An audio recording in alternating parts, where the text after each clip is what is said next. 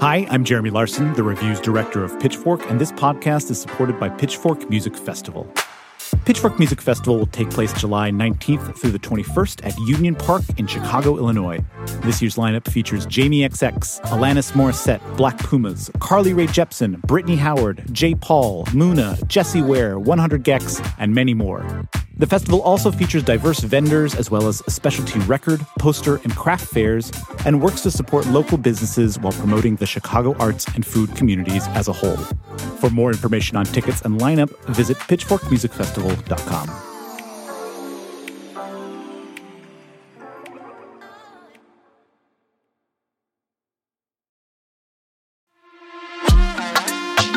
Welcome to the Pitchfork Review. I'm Ryan Dombal, a features editor at the site.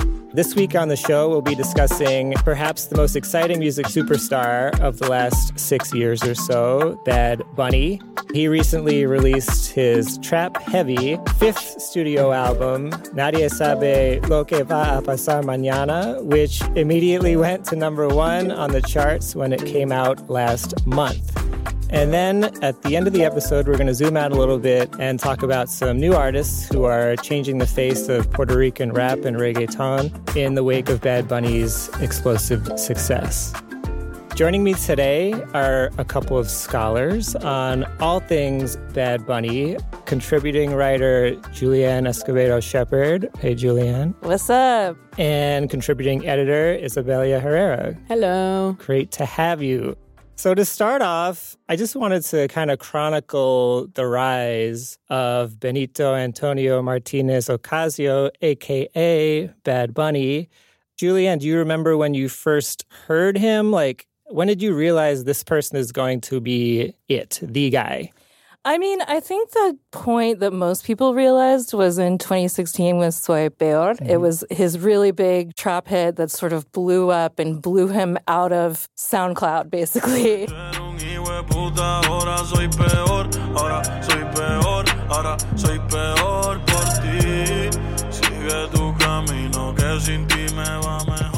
I also think really early on, for me, Tu no vive así with Arcángel, mm. 2016, when he was still kind of like the features man in yeah. Latin trap. Right. Everybody wanted a verse from Bad Bunny because who is this man with the graphics on his scalp and he wears short shorts? yeah, and he's like painting his nails.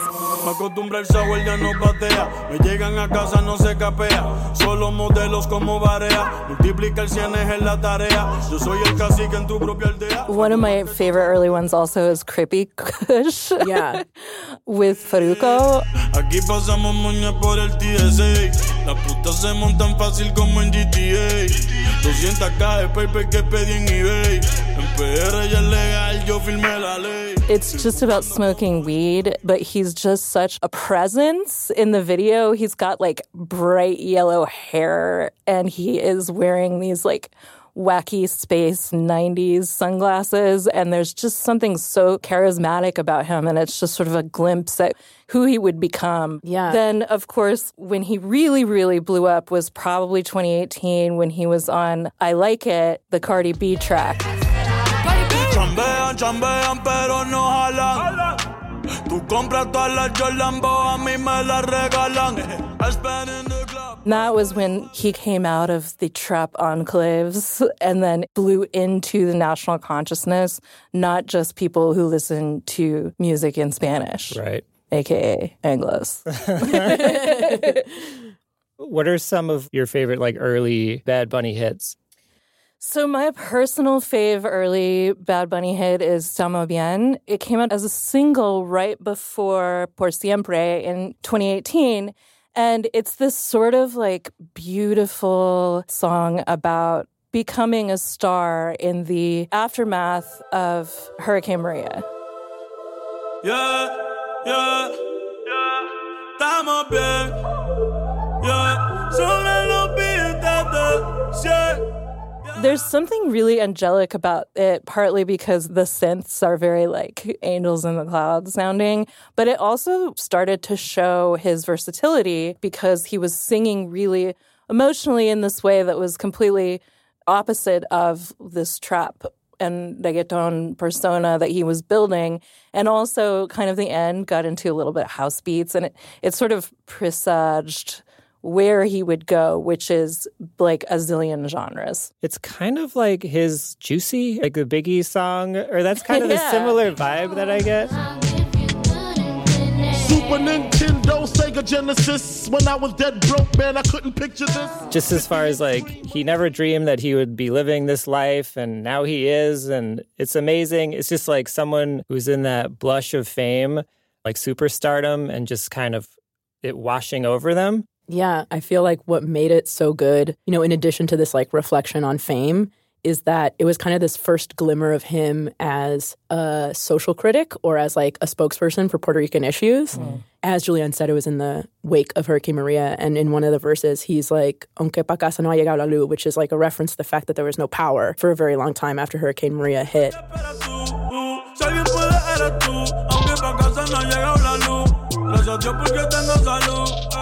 Espera tú, si alguien puede eres tú, aunque pa' casa no ha llegado la luz. Gracias a Dios porque tengo salud. It really highlighted how he's able to capture the spirit of like Puerto Rican life without being preachy in any sort of context and still like making pop music that you can fuck with. Yeah. yeah. um, so I- yeah, I feel like Estamos Bien was such an important moment. It's also worth mentioning that he was using his money to send generators to his neighborhood. You know, that was the beginning of his like activism coinciding with his pop persona. Yeah. Yeah. So, you know, he's rapping about weed. He's rapping about some political stuff. He's rapping about sex a lot as well. um, he's versatile that way. And at the same time, like musically, he's doing trap, he's doing reggaeton, he's doing some pop punk. What are some other genres that he's conquered in the last few years? He's done dembow, he's done corridos, he's done Jersey Club. and also, he's done norteño. He's really established himself not only as someone who can experiment, but not everyone who experiments does it well. Right. And he's able to just slot himself in in any genre that he's tried and sound completely natural, like he's been doing it his whole life. I remember, well, he released two albums in 2020, first of all. The second one that he released, El Último Tour del Mundo, he goes into pop punk on that album. Right. He has a song called Yo Visto Así. In the video, he has all these celebrities in it, yet it's still like a very Blink 182 Yeah. type vibe. Yo visto así, no me voy a cambiar. Me pongo lo que quiera, tú no lo vas a pagar. Lo que digas no me importa. La, la, la, la. I was just like, what? This man can do all this? Like, I don't know. It was just, it speaks to, yes, how versatile he is, how much longevity he has as a pop star, too, that he's able mm. to constantly, you know, reinvent himself and do all these different styles in a way that feels really genuine still. Yeah. It never feels to me like he's capitulating, you know, or like mm. trying to do like, this is for this type of person or this type of music fan. Yeah. It just seems like he owns it. And it's astounding. He's grabbed all these different audiences effortlessly. And it kind of brings us to his last album, Un Verano Sin Ti, which, you know, is another kind of smorgasbord, concentrating more on like Caribbean styles like reggaeton, bomba, dembow, and also some psychedelic, like indie music thrown in. Yep. Um, and you know, this album felt like a culmination in a lot of ways. It was incredibly popular. Julianne, do you have like a favorite from that record? I mean, we can't overlook Titi Me Pregunto. It was a huge fucking hit. Dirty.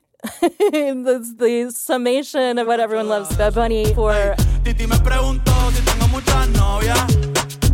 Muchas novias. Hoy tengo I live in a neighborhood in Brooklyn that is historically Puerto Rican and Dominican. And like for me, whatever I hear on the street coming out of cars is like the pulse. Right. Like that's what's hot. And I mean, I didn't hear anything but this album for the entire summer, fall, winter last year. yeah, yeah, absolutely. That album also happened to be the number five album of 2022 on Pitchfork's list as well one of those rare albums that is everywhere and also like in the top five of, of a pitchfork list.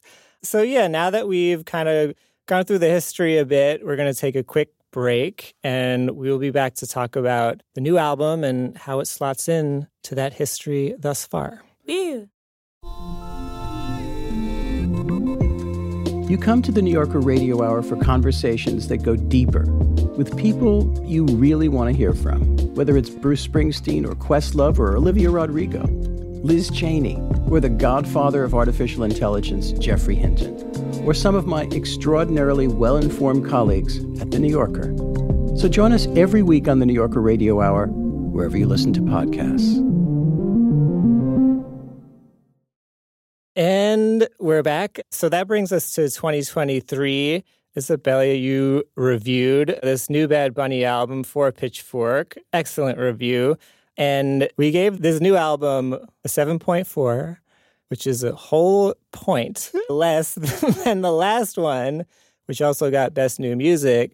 You know, 7.4, very respectable, but it's a little bit lower. So I'm just curious, like, what is your overall take? It speaks volumes Okay, that this okay. is the this is the score that we gave the most recent one. Yeah, so this is him returning to his trap roots. He starts off the album with this very long intro, kind of talking about his career up until this point and explaining that this album is for like the real fans, the ones that have been following him for 7 years, who mm. know that he started out as a trap artist, that know he's a rapper and not just this pop reggaeton star. Pronto a veces picheo y me hago el tonto. ¿Quién puñeta dijo que yo quiero ser ejemplo? Todo lo bueno que hago lo hago porque lo siento y está cabrón. Wow. I think a lot of the discourse around the album when it came out was like, "Oh, you're not a real fan if you don't like mm-hmm. this album. Uh-huh. You know, you're not a head. Like Right, you haven't right. been following Bad Bunny for this long." And I respect that, but the album is an hour and 21 minutes long. It's a lot of minutes. Yeah, it's a lot of minutes. And I personally feel that it can get very repetitive, mm. just returning to the trap sound over and over and over. It's a very streaming era album. You know, Drake and Kanye have done this in the past. Mm-hmm. We know that albums come out with like 25 songs, and Yeah. the whole point is to maximize streaming. We, get, we know that. So this is a very similar situation. But yeah, I think that it's a little disappointing thematically in part because you know he's returning to the same topics like we talked about how much he loves to talk about sex. He uh-huh. loves to flex you know all of these things. And that's very fun but i think that he doesn't do it with the same sort of excitement and mm. talent and mm. skill that he has done in the past. And that's part of the reason this album is a little disappointing for me. Yeah. And to be fair, like Un Verano Sin Ti was also really long, but this one, since it is a little bit more repetitive, I think it makes that length feel feel longer. Yeah. right? Yeah, it does. absolutely I mean, I agree. I think some of the beats are really good, but I do find it curious that he's gone in this direction hmm. after, you know, his adventurousness. And the fear, I think, is that he might be spreading himself a little too thin in, in his endeavors outside of music. Mm-hmm. He is now a professional wrestler, which you uh-huh. know, which feels like such a win. Like he loves wrestling, and it was like the greatest thing that ever happened. Backlash en mi casa, Puerto Rico. Damian Priest, Bad Bunny, in a street fight, cabrón. A ver si es verdad que tú eres hombre.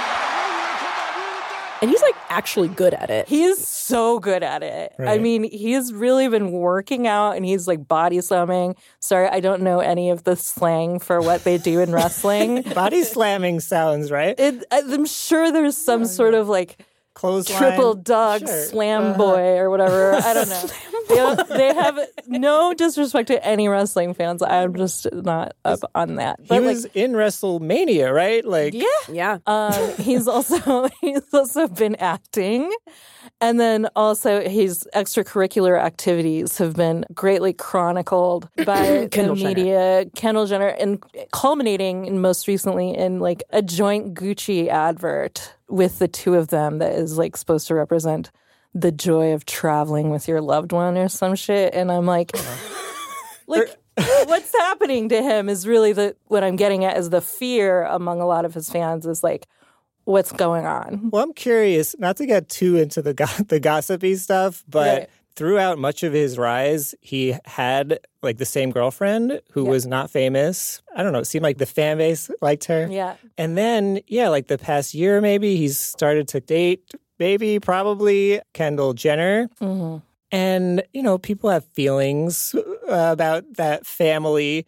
but like, But like, I don't know. Is it just obvious? Like sh- she's like a cursed human being, or like what is? Is it deeper than that? Like why this is troubling? I feel like part of it is really tied to his visibility in like the American mainstream Yes. now. Mm. Yes. And a lot of fans sort of feel like you are getting away from your roots. You're getting away from your love of Puerto Rico. I, I definitely saw some memes on one of the songs on Un Verano Sin Ti. He says like, Le gustan la chocha de Puerto Rico, which is like, you love Puerto Rican pussy. And then there's pictures of him with Kendall Jenner. Yeah. Um, but no, seriously, I, I I think that yeah, there's a feeling from a lot of fans that this is sort of like what happens when you make it in the American mainstream is that you get away from your original identity, quote unquote, as an artist. And I also think that Bad Bunny has always kind of anticipated trends instead of responding to them. Right. Yeah. And it feels strange for him to choose on this album to go back, to go to a sound that he started off with. You know, I understand it as sort of like a victory lap, but I do think that something that makes Bad Bunny so magnetic is that he's able to predict the trend instead Yes. instead of respond to it, you know? And this doesn't feel like it's predicting any trend or, you know, innovating in that way that we know him to be able to do. Yeah. And also, like, let's be real, the trend is kind of already washed a little bit. Like, not just for him. You know, he lives in LA now, apparently. And like mm-hmm. his move into the US mainstream is sort of causing a lot of deep seated agita that maybe doesn't even have to do with Bad Bunny. Yeah. you know, he started out and it was like he was so beautifully of Puerto Rico, and now he's like ensconced in the most LA thing that you can Right. think of, which Right. Uh, the most LA USA fame and capitalism thing you can think of, which is the Kardashian family. Yeah, no, it's interesting because I read the Vanity Fair cover story on him recently, and he's talking about living in LA for much of 2023. But he was also really quick to add, like, "But I don't, I'm not like a resident," or you know, like he he's very aware of this idea that you know it does seem like people are kind of waiting for him to like sell out, quote unquote. I feel like when people say, "Oh, you need to only represent this," mm. his tendency to even do all these different genres, like be kind of open minded. Like, I think it connects to that idea of like, I don't want to just be the Puerto Rican superstar. It is an interesting kind of tension there, like between him as, you know, the ultimate Latin artist versus him as like trying to conquer the entire world. We're getting into like dissertation about colonialism territory Yeah. for real, though. Let's get into it. Let's it. get into it. This is my shit. yeah. To be fair, I mean, he did play Coachella and provide a master class on the history of Puerto Rican music for like hundreds of thousands of people. It was kind of like the best TED talk I've Yeah. ever seen, basically. Yeah, and one of the songs last year from Un Verano Sin Ti, the music video was like a 20 minute documentary about displacement and gentrification in Yeah. Puerto Rico Mm-hmm. yeah. as a result of like, you know, crypto bros moving into PR and Yeah. raising rents and everything. So he has definitely used his platform. Yeah, for sure. Can't forget that. For sure. And that's the thing. He's kind of falling into this trap that happens when you are a huge pop star and you use your platform for speaking on political issues. People expect you to be one or the other mm-hmm. or expect you to constantly, like, no one, not a single one of us is political 100% of the time. Right. right. And so I don't think that we're necessarily saying that this album should have been like very politicized or mm-hmm, anything. Mm-hmm. But it does sort of bring up these questions of like what what do you care about right now? And if it is just like flexing and like feeling amazing because you're the biggest pop star in the entire world, great. But like maybe spend some of that cash on like more interesting beats. and it, you know, and he brings this into the album a little bit. And I think Isabel, you mentioned this in your review. Like, there's a line on the song uh, "Los Pits" where he says. In mm. Spanish, he says, I could be rapping about deep themes, but the checks come in and I get confused. el segundo, pudiera estar rapeando de temas profundos, pero llegan los cheques y como que me confundo. Wow, bebesota. And, you know, that's real. And, you know, I think you said this very similar, like rhymes that like Jay Z has rapped in the past. And some of this album actually does remind me of Jay Z. There's like a line about classy trap, or like this is trap Yeah. for a museum. That's very much something that Jay Z, circa like Picasso, baby. Yeah, yeah, yeah, for sure, for sure. It ain't hard to tell. I'm the new Jean Michel. Surrounded by Warhols, my whole team ball. Twin And I think it's just like once you get that rich, it's just hard to not rap about like how pissed off you are. You know, we did a podcast on Drake uh, a little while ago, and he's certainly done that. Um, but you don't want to see Bad Bunny fall into this trap. Yeah. One other thing I wanted to mention is that he's also a little bit ahead of us as far as like people criticizing him in the podcast format because uh, on the song Monaco, which is I think one of the better songs on the album, it was a single. He's talking about haters who are rappers, and he says something like, "You're not rappers anymore. Now you're podcasters." Which And is- on the intro, he's like, he was like, oh, lots of podcasts, lots of babosos, which is like dumbasses, basically.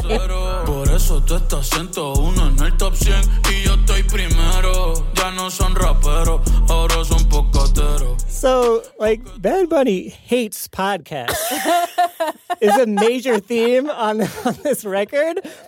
And as as as a podcast, I can't help but feel, you know, a little personally like affronted.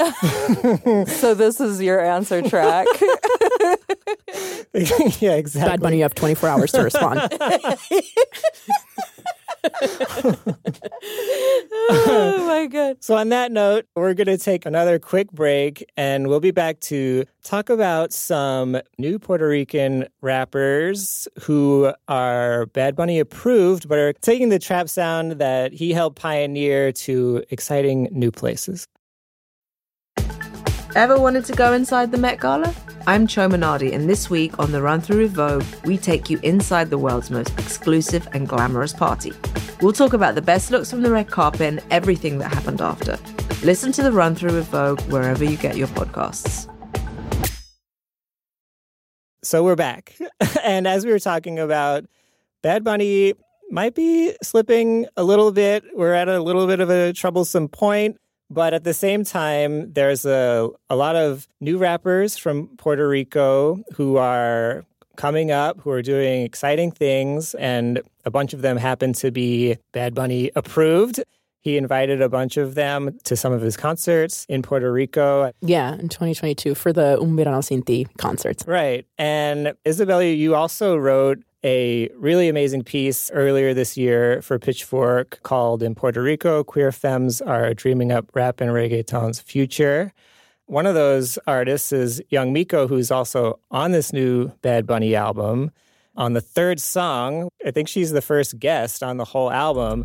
It's Baby Miko, tu mirada es profunda y la mía es penetrante. Yo siento que te conozco de antes. Me dijo que nunca había estado con un cantante. Nada, no te creo. Que se joda, It's interesting. I said that Bad Bunny was like the features man of the moment in 2016, and I think Young Miko is that right mm. now. Yeah. I really think it kind of speaks to this desire from a lot of fans to have something different in this genre, you know, to hear from different voices and not just have dudes talking about bitches. Mm. Uh-huh. Which is fine, but like, you know, there's a lot more that people can say. Sure. Yeah, yeah. And so the three artists that I focused on in this article were Young Miko, Villano Antillano, and Ranao. And each of them kind of has a different sort of visibility within this space. I would say that Young Miko, again, is like definitely the most popular right now. Villano Antillano is definitely coming up as well. One of the biggest Villano Antillano tracks is the Bizarrap music session that she did last year. I think it's like volume 51. It was a moment. Yeah. Que si tengo flow cabrón, que si meto la presión, si tú no puedes conmigo, mala mía. Que si vengo pesadita, que si ya tengo tetita, si me tire con tu gato, mala mía. Que si vengo a tu motor, vengo desde el malecón, si no entiendes lo que digo, mala mía. And then Right Now came out with a song earlier this year called Treinta Tiene, more like in the indie arena. Y esa boquita no falla ni me tiene dando vueltas 360. Bendito loca. El boe tu ego pagó la cuenta. Each of them is like very vocal about their queerness in their work. None of them are sort of afraid to talk about sex. I think it's important to contextualize the rise of these rappers in this moment because in the last few years, Puerto Rico has been dealing with this femicide epidemic where many women whose ex partners basically have murdered them out of rage or whatever passion And a lot of feminist collectives have been working really hard to change that and to bring visibility to that, as well as kind of bring a lot more of like sex and gender education into like Puerto Rican public schools. There's one collective in particular, Colectiva Feminista en Construcción, that has been key in that movement.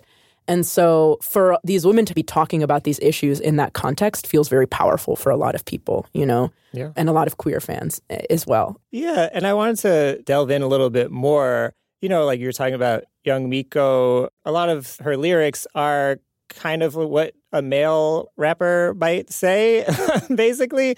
You know, talking about having sex with women in very colorful ways, um, which is great. But I wanted to kind of break down, you know, the difference between an artist like that and then an artist like Villano, who is coming from a different place within the queer spectrum. Definitely. So, Young Miko is billed as one of the first openly lesbian rappers in Puerto Rican rap. And on a lot of her songs, you know, it's a lot of sex talk and a lot of flexing. So I think that definitely appeals to a lot of rap fans, regardless of what your identity is. You Yeah. know, like that's just core to what rap is in many ways. And I think it's important also. She she definitely like doesn't just talk about fucking women. There's a song that she has with Villano Antillano that came out in 2021 where she talks about like men who try to come at her and mm-hmm. she's like, sorry, like that's not I don't play for that team. You uh-huh. know? what is that one called? Vendetta. Sigue tirado, de los hombres a mi vida pegado. Mala mía, no tiro pa' ese lado. Baby, I'm smooth with it. You like And so she's definitely coming at it from that place. And I think Villano Antillano is more explicitly political in her work. She has a song with another Puerto Rican artist called Ile, called Mujer, that specifically addresses the femicide. Despierta cada día con los gritos de mujeres y guerreras valentía. Es mi madre con tu hermana y tu abuela con mi tía. Se escucha como ruge toda América Latina. Soy una mujer llena de poder. Puedo decidir cómo puedo defender. Yo puedo matar. She's a trans woman and she talks openly about that. Her last album, La Sustancia X, which came out in December of last year, is sort of like this soundtrack to her transition. And she talks a lot about that transition, her identity as a trans woman. She's so smart in interviews when she talks about the way that trans women are treated in Puerto Rico and even within the queer community, which is not monolithic, you know, how trans women are often most vulnerable to discrimination and violence. And she mm-hmm. really uses her music as a way to talk about that. And at the same time, she is an excellent flexer. I feel like she's like such a, a daughter of Nicki Minaj, like, in a way that's like really fun that people can identify with no matter what your identity is. There's a great uh, line that is quoted early on in your story from a Villano song when she says, the translation is, if I want surgery, your dad will pay for it. Don't you know I also fuck your mother? Another great line from The Vendetta. best line. That's, uh, that really says it all. I mean, Me veo linda, fresh and tight. Y si quiero cirugía, me la paga tu país. Que no sabe que también me tiro con tu mai. Pero shh, callao, tú sabes la que hay. A veces tengo Reebok y a veces son. I want to talk about another more indie underground artist in this space, which is Ranao. She again is sort of on like more of the indie spectrum of this, you know, a lot of more like foggy R&B vibes, you know, a little bit of like alt perreo is what I like to call it. Uh-huh. I feel like a lot of her songs are really like love songs, you know, a lot of them towards women, a lot of them about like missed opportunities or like missed connections with women. And while like Villano Antillano and Young Miko are a lot about like flexing and like being hard, hers are definitely more of like slow mo dancing on the dance floor type vibe or like, you know, baby making jams, Uh-huh. like a little bit of that.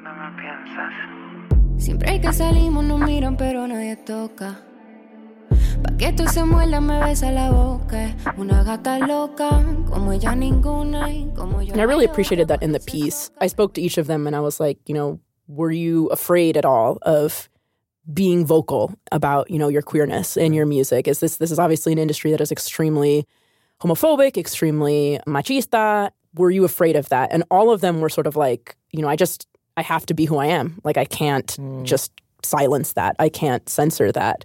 And I think a lot of them were really smart about what they represent within the larger industry and within the larger like queer movement in Puerto Rico as well. So Mm. It's just interesting that we're talking about these artists through Bad Bunny because you think back to when he first started.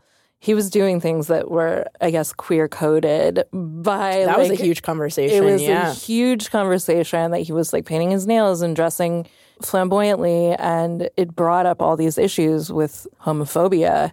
And he was very outspoken about these things and saying, like, why is this society so homophobic?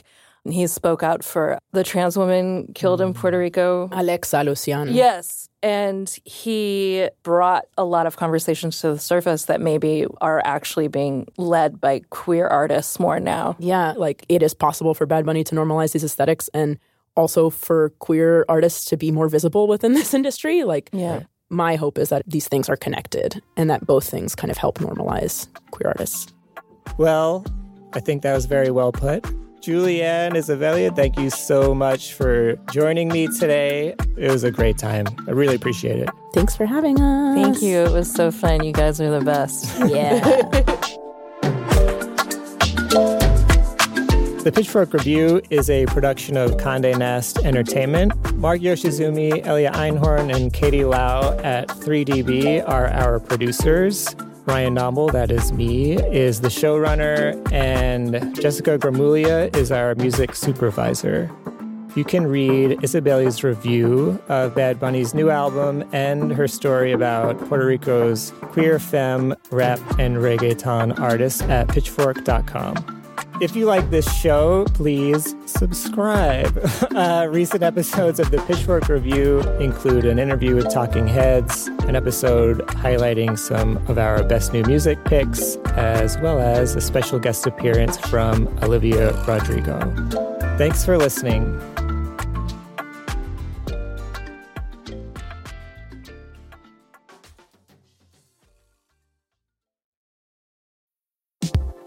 I'm Nomi Fry, and this week on Critics at Large, we're talking about the delights and shortcomings of the new movie Challengers.